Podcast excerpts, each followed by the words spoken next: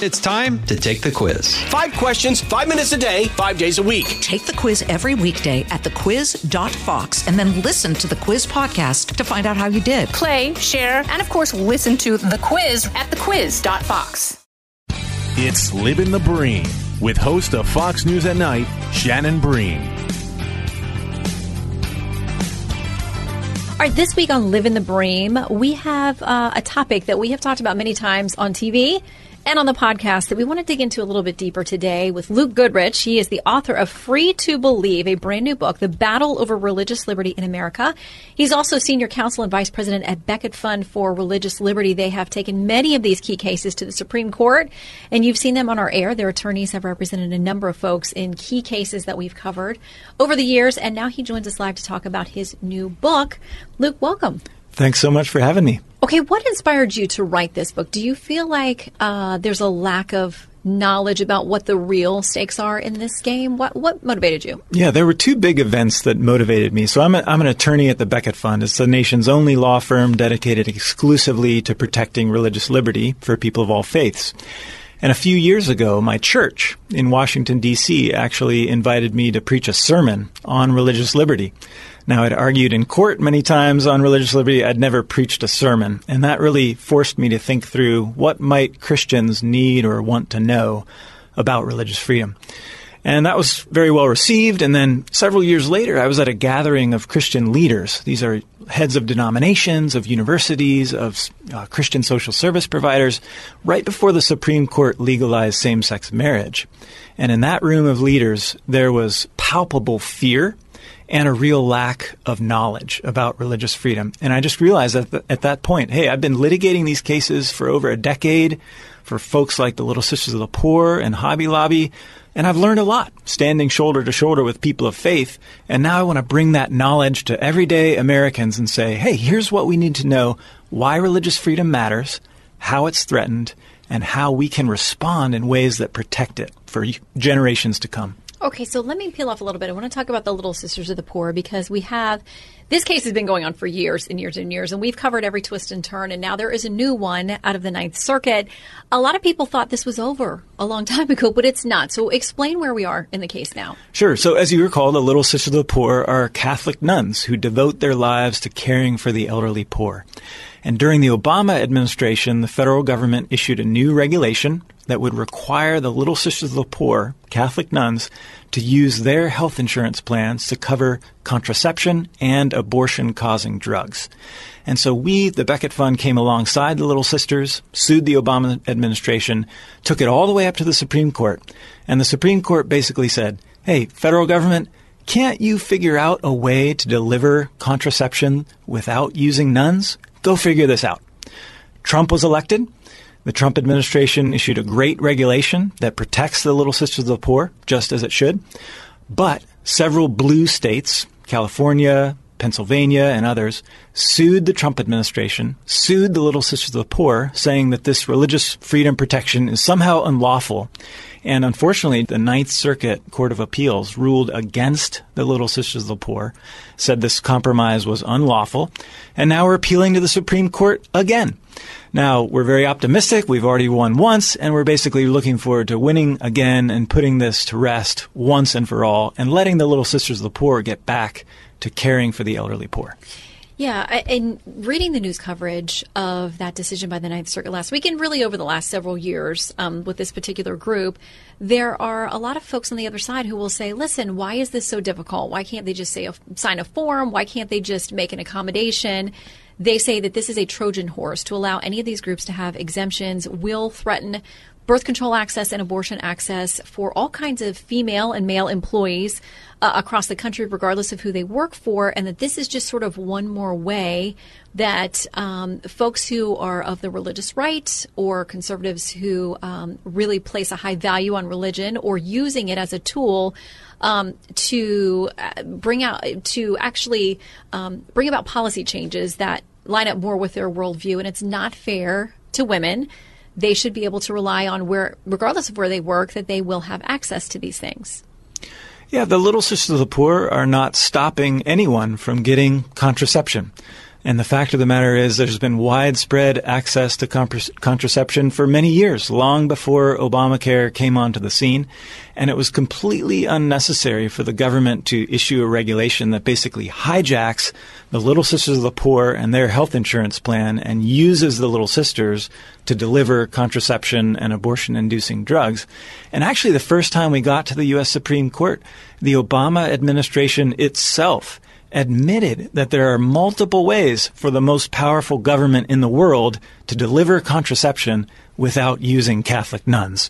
And that's still the position we're in in court today, and we're confident that the court is going to say you can deliver contraception without using nuns. Okay, so let's talk about some of the other fronts out there. One that we've covered, and we imagine a case will bubble up to the highest levels at some point, or a number of these social organizations or services like adoption agencies and things where people will say, um, okay, a Catholic uh, adoption agency does not want to place children with same sex couples. Those kids need a home. They need somewhere to go. And why should these agencies in any way receive any federal funding, um, have a tax exempt status, or anything else if they're not willing to say, listen, let's place these children with loving parents regardless of what their partnership or marital situation is? Yeah, we're representing several of these religious organizations right now in a couple different lawsuits, and the city of Philadelphia is one of them. We're representing Catholic Social Services, and for over a hundred years, this has been a Christian ministry that recruits loving families to provide loving homes to needy children, especially foster children. And they've been doing a great job. There, there are Christians who've relied on them to support them in caring for foster children. There's never been a problem. In over 100 years, no same sex couple has ever asked Catholic Social Services to help them in this way. And there are over a dozen other adoption agencies that readily provide placements for same sex couples. So if, if Catholic Social Services was ever asked to do this, they would simply refer the couple to another agency that would help them. So there's no question at all in this case that same sex couples can uh, continue participating in foster care. But nevertheless, the city of Philadelphia has said, we disagree with your religious beliefs about marriage, and we are going to shut you down. And not only is that religious discrimination against the Catholic organization, but the ultimate people who are harmed by this are really the children. There are, there's a foster care crisis right now in this country. The city of Philadelphia admitted that and issued a call for more foster families. And groups like Catholic Social Services, they are doing the best job of recruiting new families and supporting existing families. So if you shut them down, uh, and we have abundant statistical evidence of this, there are fewer homes and children are ultimately harmed. So this is a, a really an ugly move by the city of Philadelphia uh, to put politics above the needs of children. And ultimately, we need all hands on deck to tackle this foster care crisis. And that means you don't put your best players on the bench. You need Catholic groups, religious groups doing this service for kids. Do you think that particular dispute, maybe not Philadelphia, but just this idea of social um, service organizations, will ultimately end up at the Supreme Court for a decision? Yes, I do. We have actually asked the Supreme Court already to hear the Philadelphia case because the Third Circuit ruled against Catholic social services. We have another case in Michigan uh, similar facts, and the Michigan court ruled in our favor. So you have courts that have reached opposite conclusions on this issue. It's a hugely important issue, and that's what typically motivates the Supreme Court to weigh in. So we could hear in the matter of weeks or, or a couple months that the court's going to take one of these cases. We'll have more Living the Bream in a moment. Fox News Radio on demand on the Fox News app. Download the app and just click listen. When you swipe left, you can listen to your favorite Fox News talk shows live. Swipe right for the latest Fox News Radio newscasts on demand. Fox News Radio on the Fox News app. Download it today. So let's talk about the florists and the cake bakers. Um, again, we've covered these cases for years, and a lot of people say, oh, before Justice Kennedy retired, they did decide the cake baker out of Colorado case.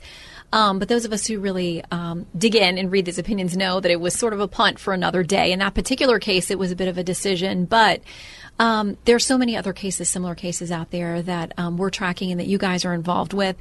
So, do you anticipate what the timeline would be for another one of those getting back to the court? Because it seems like there's unfinished business about actually drawing some lines about um, where people of religious faith who may run their own business um, can make uh, decisions about using their artistic um, abilities or um, you know their skills as a worker versus um, what people say, listen, if they're allowed to turn people away for any reason, that it's discriminatory, that you are discriminating against people on the basis of what they would argue is a protected class. Yeah, that's that's the debate. There's a case right now on behalf of Barronelle Stutzman, the Arlene's Flowers case that uh, the Supreme Court has been asked to weigh in on. And you're right, it's an open issue after the cake baker case, but the the types of arguments we're making is that, you know, our country is deeply divided on questions of sexual morality, on questions of religion and of life. And the question in these cases is really is the government going to pick one side of this debate and crush everyone who disagrees? Or is the government going to find a way to let everybody live according to their deeply held values? And that's what religious freedom really allows. When the government respects both sides, it can respect LGBT individuals, it can respect religious individuals and allow them to live and run their businesses according to their deeply held beliefs. And that ultimately allows a divided society to live together in relative peace. And again, we're talking to Luke Goodrich, who is an accomplished attorney. He's been involved with these issues of religious liberty uh, throughout the court system for a long time. And now he's got this new book coming out, Free to Believe The Battle Over Religious Liberty in America. So we're talking about what some of the current um, you know, conflicts are, some others that we see coming through the pipeline. I want to ask you as well about something that came up with a number of the Democratic candidates uh, for the 2020 presidential nomination on that side of the aisle, um, talking about the fact that they think uh, it would be perfectly um, respectable and, and it should be that if you hold a position that is in their estimation discriminatory if you oppose same-sex marriage for example that you should not enjoy a tax exempt status. Um, houses of worship, it could be religious schools or universities, other organizations. Beto O'Rourke has made it very clear. Others have uh, made similar statements. Um, does that worry you? It it worries me, but it definitely doesn't surprise me because if you listen to the logic of a lot of these candidates and a lot of folks on the left, stripping the tax exempt status of churches and religious colleges across the country is really just the logical conclusion of a lot of their arguments. And the main argument they make, folks like Beto and other candidates, is to compare traditional Christian beliefs about marriage to racism. Mm-hmm. And they argue that uh, just like the government can use all the power in its arsenal to stamp out racism, the government can do the exact same thing to traditional Christian beliefs about marriage. And if, if that argument ever was accepted in court, that would be a devastating blow to religious freedom. Uh, I address it at, in detail in my book, Free to Believe, why that comparison between uh, sexual orientation issues and race is a bad analogy. And just very briefly, you know, the, the reason the government has so much power to stamp out racism, and rightly so, is because of our nation's uniquely tragic history of race discrimination. We had hundreds of years of slavery based on race. We had a civil war fought based on race. And we had decades of government supported segregation based on race. And this imposed dramatic barriers on African Americans to full participation in the economic, social, and political life of our nation. So that's why the government has these powerful tools to eradicate racism. It doesn't have the same type of tools for any other type of discrimination sex discrimination, disability discrimination, age discrimination. Those are all treated differently, and sexual orientation will also be treated differently, I believe, by the courts. You even see this in the Supreme Court's Obergefell decision. When the court struck down bans on interracial marriage in the Loving case, it condemned the beliefs behind interracial marriage bans as invidious relics of white supremacy that should be condemned and stamped out. When the government recognized same sex marriage in Obergefell, it did the exact opposite. It said these beliefs in traditional marriage are held by decent and honorable people and are worthy of protection. So the Supreme Court itself has already recognized that race is different, and the government has no business labeling traditional religious beliefs about human sexuality to be some kind of immoral bigotry that the government should stamp out. Rather, those beliefs should be protected. Mm-hmm. And there were warnings, if I remember correctly, from a couple of the dissenters saying there may come a time where you're going to have to whisper these things or you're going to be ostracized from society. Um, and, you know, when I talk to folks on all sides of these issues, it seems like um, it's, it, for many people, it's an all or nothing. Um, equation. It's either you fully support uh, and embrace a specific ideology, or you quote unquote hate that person or um, you are bigoted. Um, how do you handle those kinds of arguments? Because it's it's a personal attack, but um, people may genuinely believe and feel that way. Yeah, if if you stop and think about it, uh, LGBTQ individuals and religious individuals are actually making very similar and parallel claims on the rest of society. LGBTQ individuals are saying, hey, my sexuality is a fundamental aspect of who I am as a person, and the government should not punish me for who I am or who I love.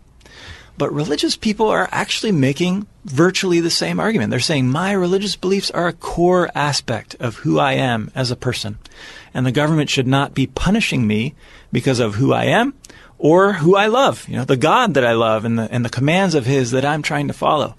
And so I think most Americans, when you explain it that way, most Americans realize that we have a divided society on questions of sex and religion and, and morality. And they don't actually want the government to pick one side and just crush everybody who disagrees. They want to find a way for people to live together in peace. And that's really what religious freedom does. And that's one of the reasons why it's so important to defend it for people of all faiths. You mentioned that all faiths because I know that you all have been um, involved with cases that are, you know, people predominantly think Catholic or Christian groups, um, but you all have fought cases for people across the uh, religious spectrum. Why do you think it is that so many of these cases, though, do focus on, um, you know, Christian-based Catholic uh, organizations and entities when we know there are other religious groups out there who are well represented who may have some of the similar beliefs about traditional marriage and all those kinds of issues, but it seems like they aren't the ones who end up in court. Yeah, I think there's a, a, tendency sometimes in the in the media to latch on to the religious freedom issues that happen to deal with controversial issues like sex and abortion. Uh, but I actually did an, an, empirical study on this a while back, looking at uh, all the religious freedom cases since the big Hobby Lobby case mm-hmm. that we handled in the Supreme Court.